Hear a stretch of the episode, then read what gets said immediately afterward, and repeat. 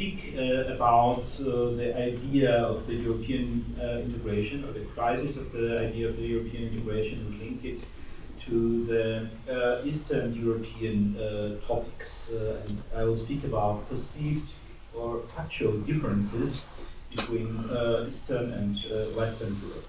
I will address the historical caesuras which made the historical experiences of Eastern and Western parts of Europe similar but uh, non-simultaneous. Uh, in the second part, uh, I will speak about the genesis of the modern Eastern Europe uh, nationalisms and track them back to the solid understanding of the nation. Uh, and in the third part, I will address the problem of contested narratives concerning the historical past and the importance uh, for the project of European integration. So one popular uh, opinions attributes the current crisis of the European Union to its eastern enlargement.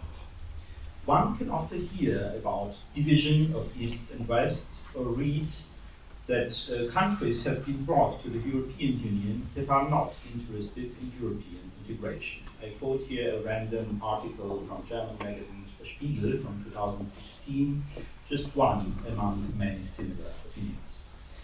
Even though uh, skepticism towards the European Union has long ceased to be a prerogative of Eastern European states, it is still necessary to ask why the Eastern European states of the European Union tend to return to the concept of national sovereignty, whether and why they oppose integration process.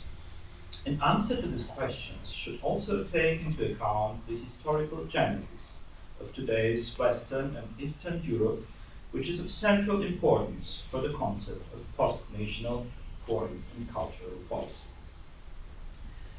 An asymmetry between Western and Eastern Europe can be traced back to the Enlightenment. In his book, Inventing Eastern Europe, the map of civilization and the mind of the Enlightenment, US American historian Larry Wolff uh, showed that the Enlightenment uh, discourse of civilization excluded Eastern European countries from Europe and shifted them to Asia.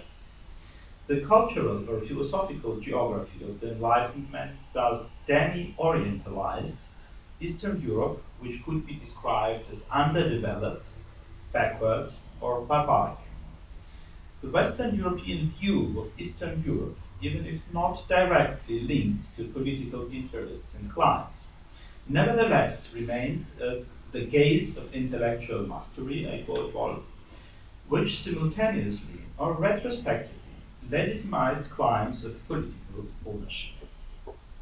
Most Western European states developed from empires or colonial states into nation states, while the Eastern European nation states, maybe with the exception of Russia, on the contrary, emancipated from the European empires. Therefore, a nation state already has different, if not conflicting, semantics for a former empire and for its former parts. Another setting of non-simultaneity between Eastern and Western Europe dates back in particular to the post-war period, World War II, and the division into two opposing blocks, Georgian philosopher, Soviet Georgian philosopher, Merab Mamardashvili described this non-simultaneity as a difference between chronological and historical time. He did not understand the non-simultaneity as judgmental. Western Europe was not progressive and Eastern Europe was not backward. Uh, but similar historical developments uh, took place at different chronological points in time.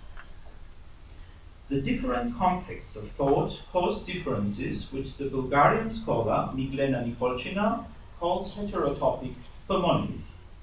Theoretical and political uh, key concepts such as human or humanism could be and were in fact interpreted differently to the west and east of the Iron Curtain. In political theory, critical left thinking uh, was developed in the West as a critique of capitalism and has tried from Hannah Arendt to Etienne Balibar to relate the questions of social equality to the questions of political freedom and vice versa. For many left-wing intellectuals, the Soviet Union remained, and to a certain extent still remains, an alternative to capitalism. Uh, while they were not at all prepared to see the Soviet Union, at least in its uh, Stalinistic period, as a hell, if not the same, but comparable to that of national socialism. In the East, the questions of political freedom were of paramount importance. Eastern European intellectuals had to learn that relative social equality, which nevertheless led to an informal distribution of wealth, could not solve the issues of political freedom. These fundamental different experiences led to disappointments in mutual expectations. Still a great issue of uh, very different understanding uh, of freedom and of, of, equality uh, to the eastern, western parts of Europe. The third important aspect relevant to the different differences between Western and Eastern Europe concerns developments after the collapse of the Soviet Union and simultaneous rise of the European Union and its subsequent Eastern enlargement. While the member states of the European Union tried to overcome their experiences with nationalism in the 20th century in a supranational project of the European Union, the Eastern European states, especially the former republics of the Soviet Union, rediscovered their suppressed political nationalism. Comparison between the Soviet Union and the European Union is only possible in a very limited sense. Basically, only uh, the development vector can be compared. While Western Europe developed from the nation states into an integrated project, Eastern Europe, despite all the differences in the political system and the involuntary integration mechanisms, developed in, the, in an opposite direction from a common state or block of states into nation states. Although Soviet Union can be described as an integrated supranational project, the nation, the concept of the nation, played such an important role as a concept in the Soviet Union US American historian Francine Hirsch described the Soviet Union as an empire of nations. The Soviet concept of the nation was a specific mixture between ethnic and cultural nationalism. The final narrowing of the nation to ethnicity only took place within Stalin's national policy and led to the outbreak of ethnic nationalism after the uh, collapse of the Soviet Union. But even for the post-Soviet period, ethnic nationalism was only one option, a catastrophic one, made by various political actors alongside other concepts like cultural nationalism, religious nationalism, and state nationalism. The struggles for definition of nation what nation is or how we should understand nation are still ongoing, not only in the Eastern Europe, but now as we see in the Western Europe as well, despite the formal commitment the, to the state nations. The renaissance of the nation states in Eastern Europe can hardly be explained without their genesis from the Soviet national policy or Stalin's national policy. The oppressed political nationalists in Eastern Europe uh, after 1922 uh, and uh, between 1922 and 1945 did not mean that there was no place for nationalism. In his early writings on Marxism and the national question in 1913, Stalin already understood the nation as ethno-linguistic or cultural territorial unity. His later version of national policy was based on the division into national form and socialist context. While the socialist context was politically related to the official state ideology, the national form was essentially reduced to the national language and culture, which was intended to express the general socialist context. In the Soviet Union, national feelings could not uh, be articulated politically so culture became its primer, primer venue. Many conflicts that later became political and military, such as Georgian Abkhaz or Armenian-Azerbaijan conflict, were fought in the Soviet Union by scientists, mostly historians. Since cultural nationalism in the Soviet Union could not have any relation to present, as well to the future outside the given ideological framework, Instead, it concentrated on the past. This past was imagined as isolated without any reference to present and, present and future, and often mythically transfigured and idealized. After the collapse of the Soviet Union, Eastern European nationalists inherited this historical image formed by Stalin's national and cultural policy and relied upon it, mostly completely without any criticism or reflection as a starting point for domestic and foreign policy. Uh, especially since 1960s, attempts were made to create a uniform, not national Soviet culture.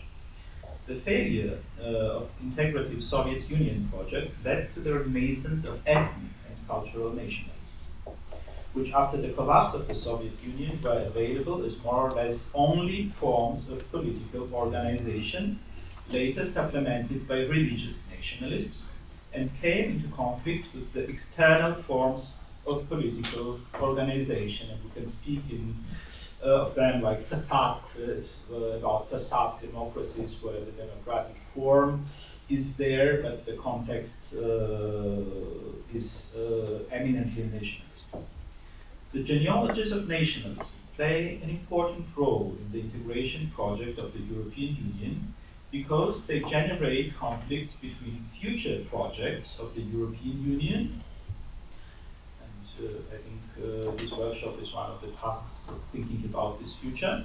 And the images of the past of Eastern and recently of, uh, also of Western European nations. In his lecture at the Martin Roth Symposium, Professor uh, Kurt Hübner complained about the loss of the European integration narrative. One could regard the integration narrative as the blueprint for the future. But any future can hardly be designed if one does not agree on the interpretation of the past. For many Eastern European countries, Russia and Ukraine, Georgia and Russia, Armenia and Azerbaijan, uh, the dispute over the past has already become a serious source of political and military conflicts. The dispute over defining power of the past is at the center of the hegemonic struggles that have now arrived in Western Europe as well. And in the European Union as well. The question of how to deal with different historical images and perceptions, some of which are mutually exclusive, is a methodological question of historical and cultural studies. This is a point where cultural and educational policy can and must overcome historical and cultural wars. At present, uh, the development factors between Eastern and Western Europe seem to be uh, reversing. More precisely, the dividing lines no longer run between Western and Eastern Europe, but between the European Union and Europe outside the European Union. Strangely enough, countries on the periphery of Europe that are not yet members of the European Union and whose membership is anything but certain, like Georgia, Ukraine, Moldova, or Balkan states, for stronger integration than the EU states, also the Eastern European states of the European Union, that are now showing integration fatigue. In the European Union, it is often believed that the integration aspirations of the eastern neighbors have purely economic reasons. But uh, this opinion falls short. Despite of all the crises of the European Union, it still offers more attractive political model than its neighborhood, Russia, Turkey, or Iran the view from the periphery of the uh, Europe towards the European Union is different and much more optimistic than the view from the center of the European Union towards its periphery. This view must be taken seriously because it will have it will play a role for both uh, the integration of the European Union or integration of narrative of the European Union and the future of Europe, which does not coincide with the European Union. For about 40 years, the Eurocentric cultural model has been criticized. According to this model, Western Europe is responsible for modernity, innovation, development, while Eastern European and non-European, uh, while the European and non-European periphery is presented as passive recipient of this development. In 2006, uh, the Center of Literary and Cultural Studies, where I work, the center launched a project entitled Topography of Plural Cultures of Europe regarding the shift of the Europe to the East. The idea of this project was to observe Europe from its supposed peripheries. Europe's origins ought to be multiplied and it ought to be demonstrated that Europe cannot possibly be traced back to Western European meta-narratives. Making this plurality of European voices audible is one of the tasks of cultural and educational policy. One example, uh, there are numerous cliches about Balkan and Eastern Europe or about migrant migrants coming from Eastern Europe and from the, from the Middle East.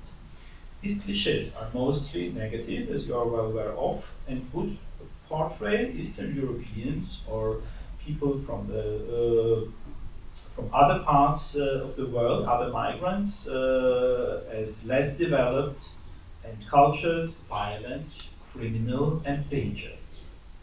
Despite all the simplification of this representation, there are people who spread these primitive cliches in European parlance. To counter the above is the task of cultural and educational policy. A country like Georgia, where I'm originally from, for example, would be associated for years with Stalin, with uh, war, and with crime. Georgia was the guest of honor at the Frankfurt Book Fair in 2018. Around uh, 200 uh, Georgian books were translated into German for the book fair. Of course, it is difficult to say that the book fair uh, and Georgian literature fundamentally changed the picture and perception to a positive one, but in any case, they made they made the uh, picture much more differentiated. If they don't completely change the cliches, they will definitely question and challenge them. This is an example of what cultural policy can do in a very positive sense. Making images, views and opinions more differentiated and making people think about what they would not normally think about. Thank you very much.